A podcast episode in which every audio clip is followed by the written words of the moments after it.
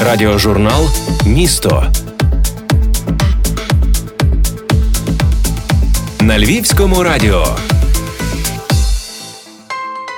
Радіожурнал «Місто», я його ведуча Ірина Павлюк. Вітаю наших слухачів і наших сьогодні гостей. Юлію Аронову, голову батьківської організації «Розправлені крила», яка гуртує сили родин, де є дітки з особливими освітніми проблемами.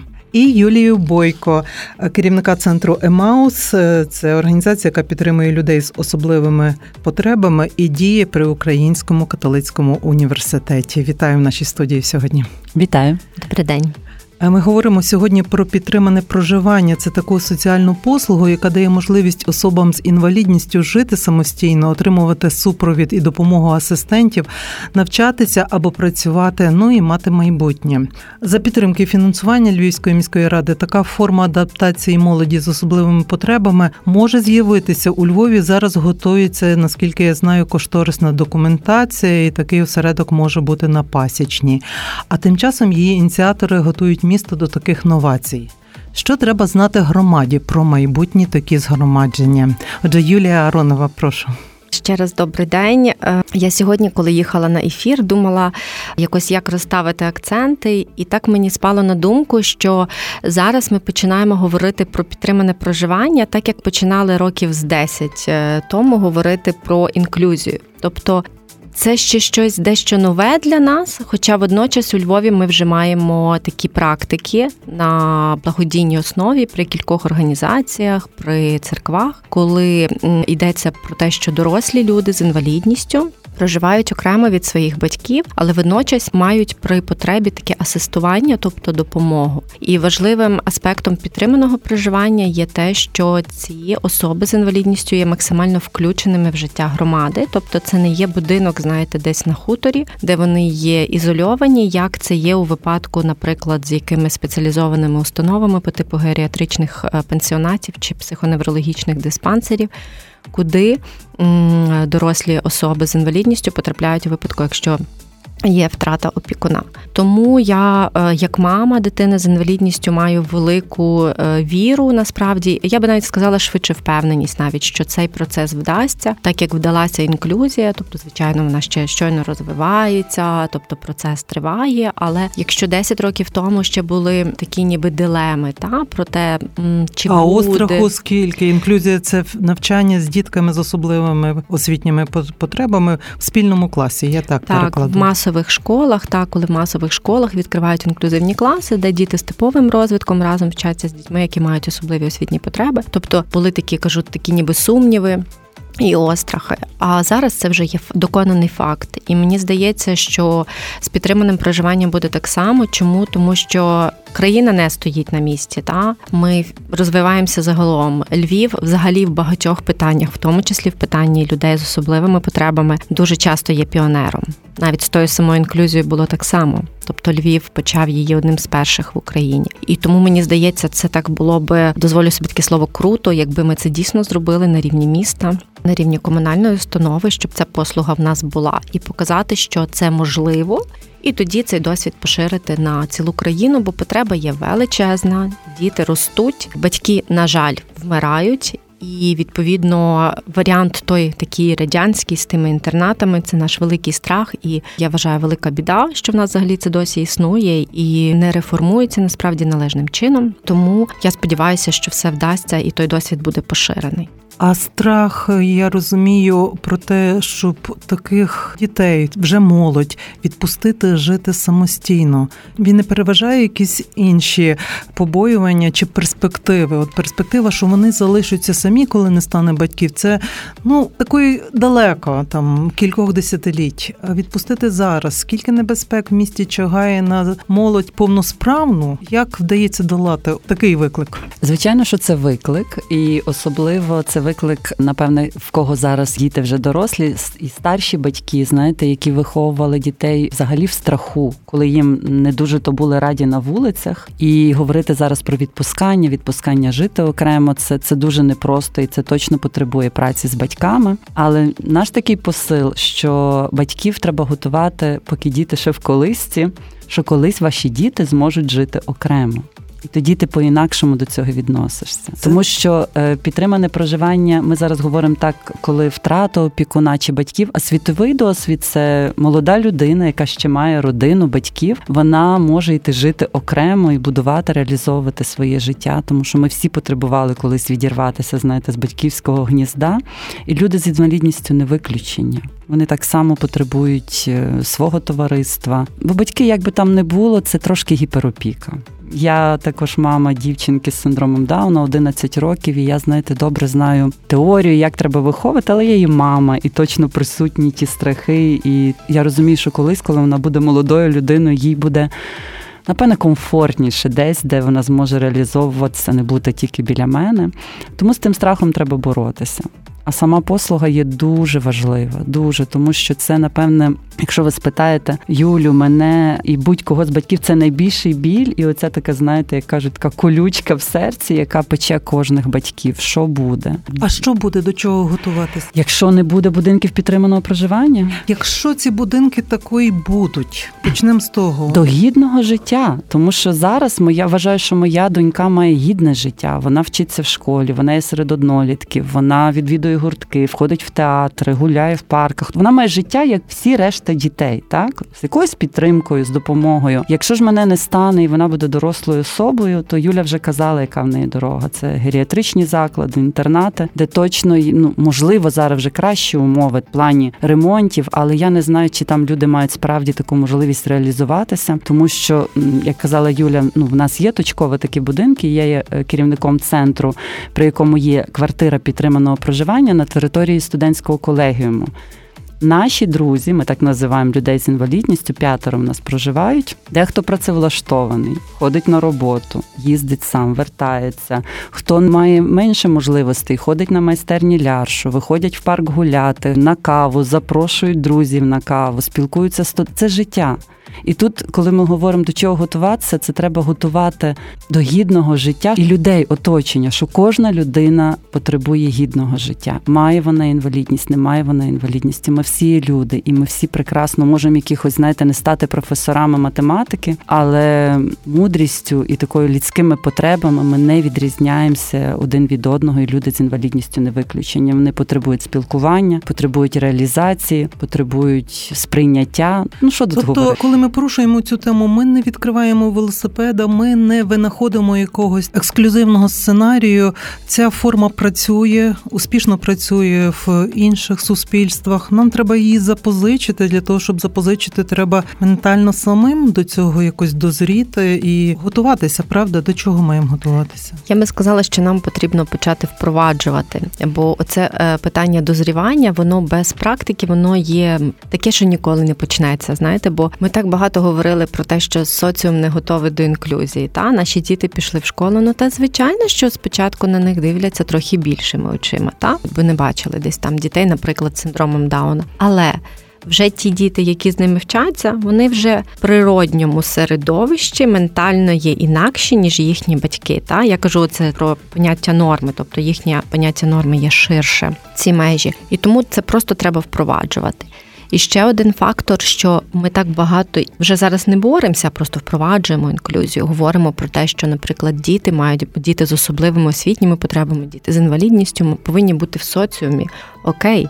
А коли вони стають не дітьми, тобто виходить, що до певної межі ми зараз ніби ту інклюзію впроваджуємо, а потім... Далі сім'я, далі квартира. Так. Краще тобто має, має бути якась така, знаєте, тобто той погляд вперед, має бути поступовість від раннього втручання, про яке ми також, як батьки, багато говоримо і хочемо, щоб його було більше, аж до підтриманого проживання, до працевлаштування, тому що це цілий цикл життя, і він має бути весь, ну, умовно, скажімо, інклюзивним, а насправді просто гідним, таким дуже соціальним. А стосовно змін, як ви кажете, я думаю, нам просто треба викинути, якось викорінити в себе в голові цю думку, що люди з інвалідністю потребують чогось зовсім іншого, ніж решта людей, що вони не потребують того, чого потребуємо ми. І тут достатньо прислухатись до себе. До себе як для, до особи, чого я потребую. До себе як до мами, чого потребує моя дитина, яка не має інвалідності. І це те саме. Не треба уявляти, що це люди, які можуть задовільнятися, знаєте, чимось набагато меншим. ніж ми. Ну, коли ми дискутуємо про те, чи можуть вони самі жити, так, ми, напевне, передусім маємо такі безпекові речі. Можна організувати окрему квартиру для проживання, можна приходити їх провідувати, чи все в них гаразд, чи вони справляються. А все одно буде такий острах, хто відповідає за те, кажу ще раз, за загальну безпеку, за той ключ, що хтось не виманить в них, що хтось не скористається їхньою довірливостю, їхньою такою абсолютною відкритістю. Має бути якась організація, яка це пильнує за певним стандартом, не допускає якихось таких поблажок чи закривання очей. Те, що робить той інтернат, якого ми так згадуємо лихим, добрим чи недобрим словом, але коли там щось стається, то принаймні є з кого спитати. Ну, дивіться, тому ми говоримо про підтримане проживання, про те, що люди не завжди зможуть жити самостійно. Причому так треба теж розуміти, що дехто може жити максимально самостійно, а декому буде потрібна більша підтримка. Тому, наприклад, в нашому домі там живуть асистенти постійно, деякі, деякі приходять на заміну. І то дуже залежить, це такий, знаєте, індивідуальний підхід, конкретно, скільки людина потребує супроводу. Бо я кажу, деколи, що мінімальне, а деколи, що навіть круглодобовий супровід потребує. Стосовно контролю, ой, ну, напевно, що ми говоримо зараз про можливість відкриття комунального, то це, звичайно, мусить контролюватися і певними стандартами, і, напевно, і громадські організації би могли бути залучені до того. Це вже так, як ідея, я думаю, треба впровадити. Ну, тут е, я так. не хочу, щоб провідною ниткою було контролювати. Я розумію, моніторити, можливо. Контролювати, моніторити, моніторити. А, а для мене тут головне – безпека.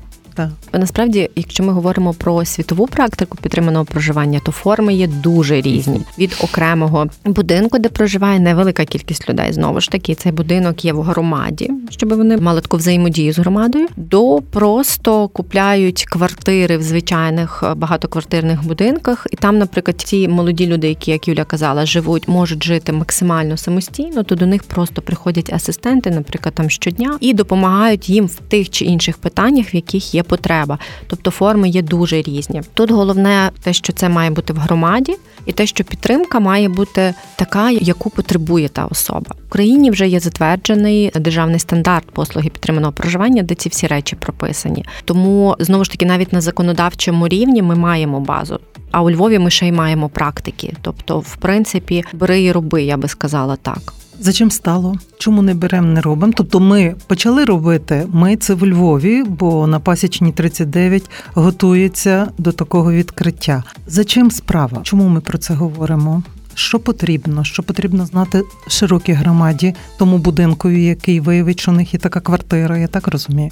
Це буде окремий будинок, де буде жити до двадцять осіб з особливими потребами, там також будуть асистенти, відповідно. Але це буде не тільки будинок підтриманого проживання, це буде ще такий громадський простір, тобто там буде окремий громадський центр для різних атракцій, власне, для того, щоб громада, люди, які живуть поблизу, мали змогу, знову ж таки, знати мешканців цього будинку і взаємодіяти з ними. Тобто це так навіть не просто будинок, я би сказала, це така спільнота, знову ж таки, це ми знову говоримо про спільноту. Тобто будинок є, але зараз, звичайно, є велика потреба в коштах для того, щоб його, відповідно, облаштувати і зробити там так, щоб перші мешканці вже могли туди заїхати. Тобто це є питання часу, що я не помиляюся, це питання, ну, щонайменше двох-трьох років. Тобто, кажу, це не станеться в одну мить, бо це потребує багато, багато ресурсів. І паралельно, знову ж таки, те, про що ви говорили, тобто оце ніби зміна ментальна. Та? Тобто ми маємо просто про це говорити, щоб це не було як сніг на голову, тобто, щоб було розуміння, що ось таке є. От для чого воно, тобто в людей може виникати дуже багато запитань, і це є нормально насправді, і просто потрібно на ці запитання відповідати, в тому числі за допомогою засобів масової інформації, наприклад.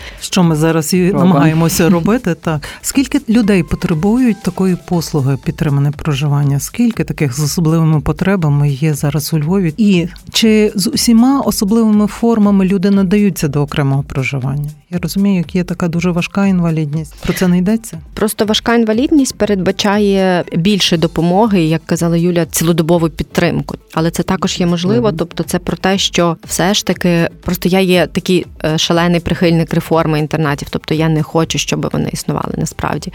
І, і тому я вважаю, що потрібно це змінювати. Але змінювати це тим, що ми просто змінюємо табличку, бо, на жаль, є такі варіанти, коли наприклад, в психоневрологічному диспансері там виділяють якийсь кавалок будинку, вішають табличку, що це підтримане проживання. Ну, це не те. Підтримане проживання – це про, що дуже важливо, це про сімейну атмосферу. Тобто там має бути так, як це могло би бути в сім'ї. Можливо, Юля, от, власне, про цей аспект більше скаже, чому цього немає в інтернатних закладах, а підтримане проживання обов'язково це передбачає. Я ще хочу сказати, що дуже часто в нас оці реформи, навіть в інтернатах, сприймають як, скажімо так, реформа стін, та, що може там зробити ремонт, завести обладнання, а я швидше так думаю, що це би мало бути напрямлено на людину, на особистість, тому що для людини нічого не змінюється. Вона сидить в кращій кімнаті, можливо, ну, бо мені здається, що ці вже зміни трошки відбуваються, але чи вона має можливість реалізуватися, піти на роботу, та, займатися улюбленою справою, робити якийсь вибір в житті сама, так, з ким їй спілкуватися, з ким ні. І насправді є люди, які мають дуже великі можливості, і вони просто їх там гублять. Тому, якби для мене підтримане проживання – це обов'язково невелика кількість, це не може бути така величезна установа.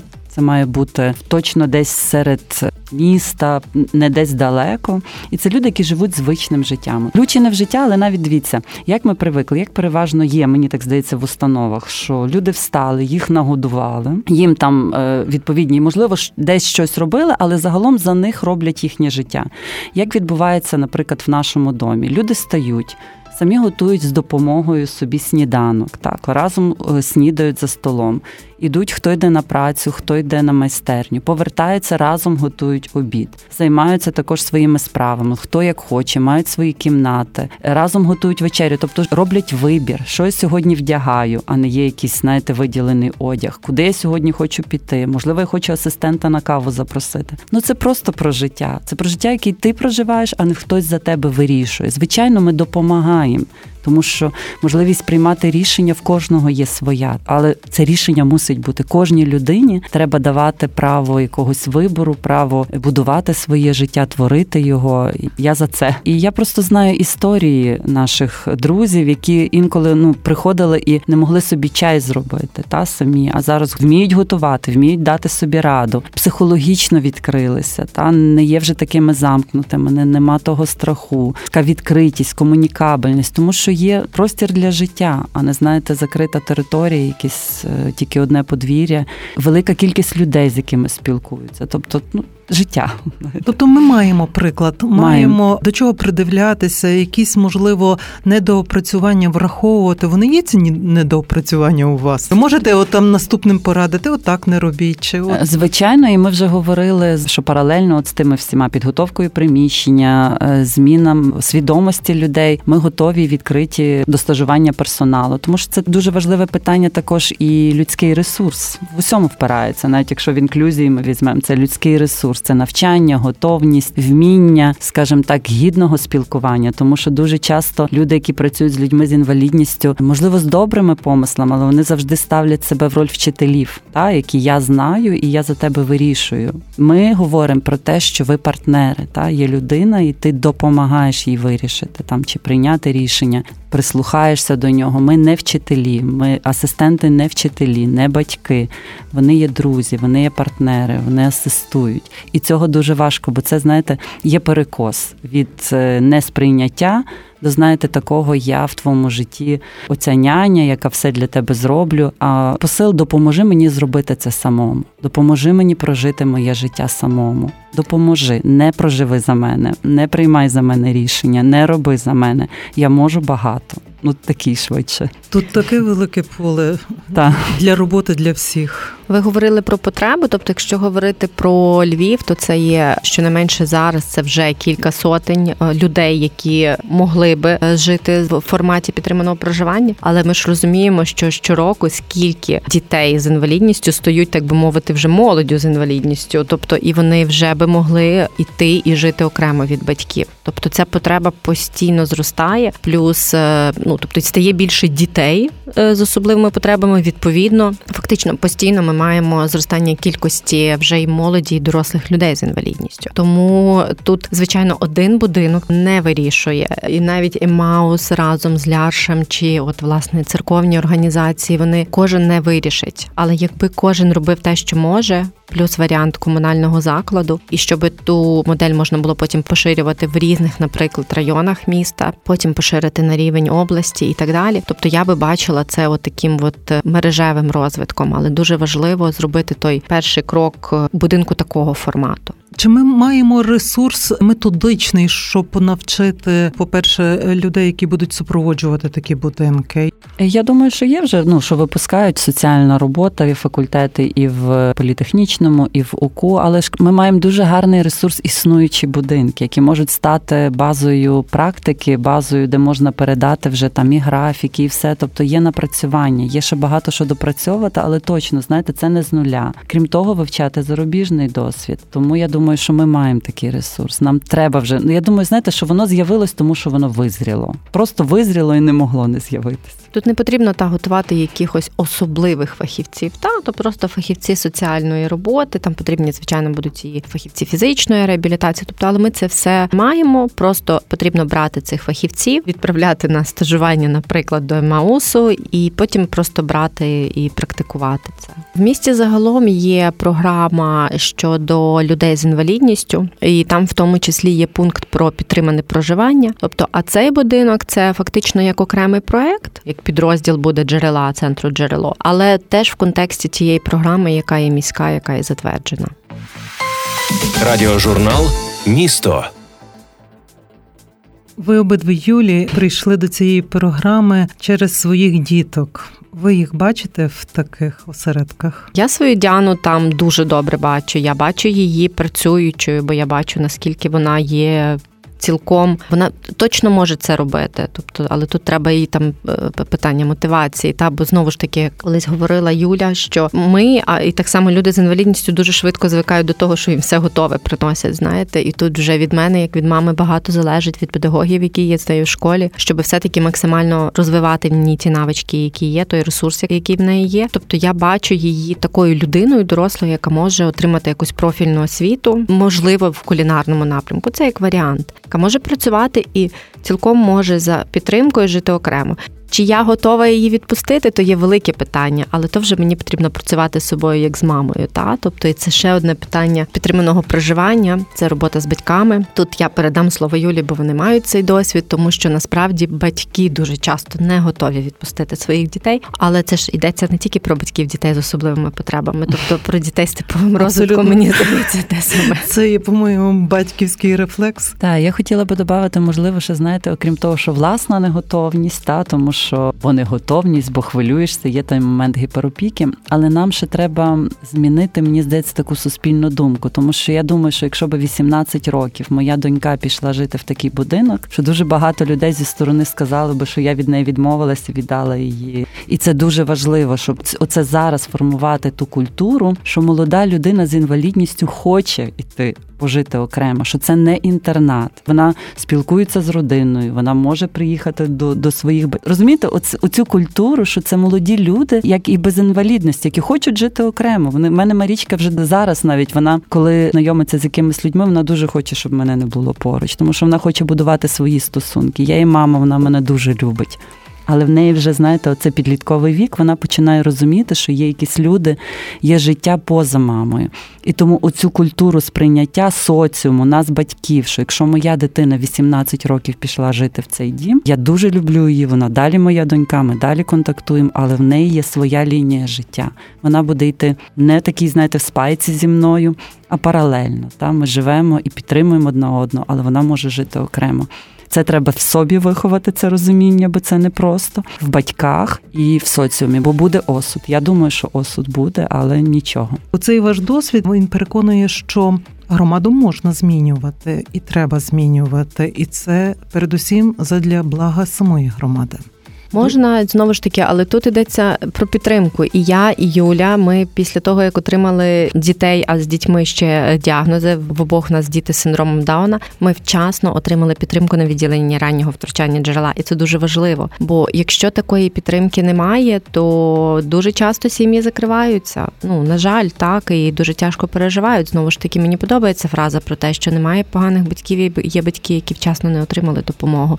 Тобто, воно мені дуже в контексті раннього втручання, тому що оця така підтримка, принаймні для нашої сім'ї, яку ми отримали в Джерелі, я її так метафорично називаю, що нас так ніби розпрямляли нам спини. Тобто, умовно кажучи, якщо діагноз Діани нас так ніби зігнув, то фахівці відділення раннього втручання, вони так нас ніби розпрямили, і ми собі далі пішли по життю. Але ми мали цю підтримку. А є тисячі сімей навіть в області, які не мають цієї підтримки. І це надзвичайно складні історії, і там не йде мова про те, що ти підтримуєш когось. Там йде мова про те, що ти ледь-ледь дуже часто, мама, тато, вони ледь-ледь виживають в цій ситуації, які є. І знову ж таки, не тому, що вони такі, а тому, що немає підтримки фахової поряд. Я також вважаю, бо Марічці було три місяці, і я вже була на ранньому втручанні в Джерелі. І це, я називаю, розправили спину. Я кажу, що мені дали добрий фундамент, від якого я могла відштовхнутися і йти далі. Далі пішов центр МАУС, де я тоді була, скажімо так, як клієнт, бо в нас є програми підтримки родин. І це дуже важливо. І в мене, якщо нас чують батьки, бо інколи батьки думають, що головне реабілітувати дитину і думати про дитину. Дуже важливо дати раду своїм почуттям, бо щасливі діти в щасливих батьків. Якщо ви в ресурсі, якщо ви приймаєте своє життя, прийнята дитина краще розвивається. Це є вже доказово педагогами, психологами. Якщо дитина відчуває, що її приймають сьогодні такою, якою є, є, вона хоче ставати кращою. Якщо вона не прийнята такою, якою вона є, в неї зупиняється бажання жити там. Ну, я маю на увазі, що розквітати, не жити, а розквітати. Я Тому... погоджуюся, це універсальна порада, та, по-моєму, для та, всіх, для всіх батьків. Та, та. Тому приймають, ясно, що це сказати легше, шукайте допомоги, те, що каже Юля. Є можливість раннього втручання, ходіть, відвідуйте зустрічі. Дуже важливо зустрічі батьки з батьками, це дуже важливо.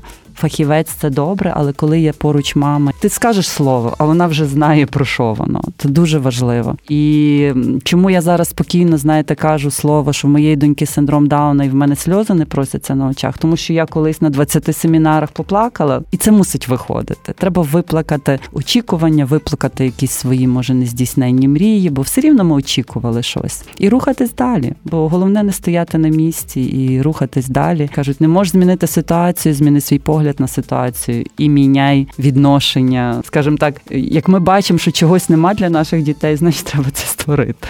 Ну, частково, власне, важливо ще, коли ти бачиш, що ти впливаєш на зміну ситуації, та, знаєш, та, та, бо та, ми та. вже як батьки активісти, ми вже бачимо, наскільки насправді, звичайно, все не так, як би нам хотілося, чи не так швидко, як би нам хотілося, але насправді батьківський голос чути. І коли ти це бачиш, то це тебе надихає рухатись все-таки далі, бо, знову ж таки, є надія на те, що твоя дитина буде мати краще ще майбутнє. І я теж підтримую Юлю, що спілкування батьків з батьками є надважливе. Тому тут, якщо десь немає можливості, не знаю, бажання ще чогось іти до фахівців, то принаймні спілкуватися з батьками. Зараз є соціальні мережі, де можна використовувати це по максимуму, і насправді це і дуже ресурсно. Ваші очікування від громади, вони наскільки оправдуються? Ці ваші мрії, про яку ми сьогодні говоримо, яка роль громади і наскільки вона відгукується на ці запити? Коли мене питають, наприклад, що Діана найбільше принесла в наше життя сімейне з чоловіком, я кажу, вона нам принесла людей. Я розумію, що є багато проблем, є дуже різні люди, але все ж таки я дивлюся з оптимізмом, якщо ми говоримо про громаду, якщо ми говоримо про якісь суспільні ментальні зміни. Хоча оці ламати стіни в голові ніби найважче, але все-таки мій оптимізм наразі не подоланий, він є, тобто я дуже Дуже вірю в те, що люди змінюються. Я вірю в те, що це покоління, яке вже росте, ходить в інклюзивні школи, ходить в інклюзивні садки, дивиться різні мультфільми, в тому числі мультфільми про дітей з особливими потребами. Це покоління буде інакше, і воно буде дивитися на той світ інакше. Тому мої очікування є дуже, дуже добрими. Юлія?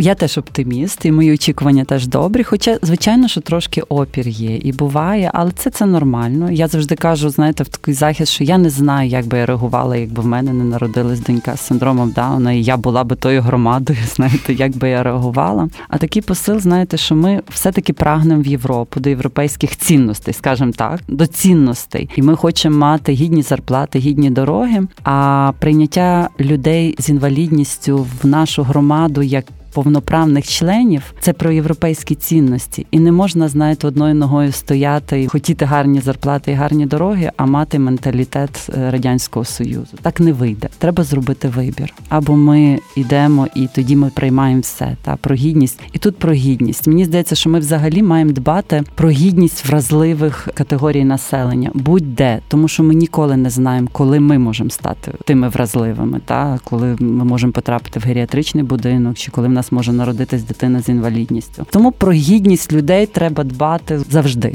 І про це думати, що всі люди потребують гідного життя.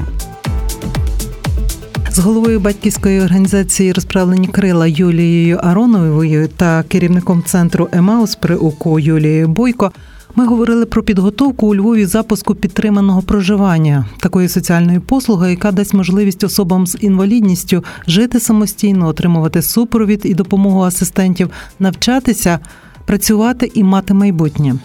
Втілення цієї програми, безперечно, змінить якість життя не тільки людей з особливими потребами, а й всієї спільноти загалом, бо коли довкола менше бар'єрів і проблем, всім живеться безпечніше.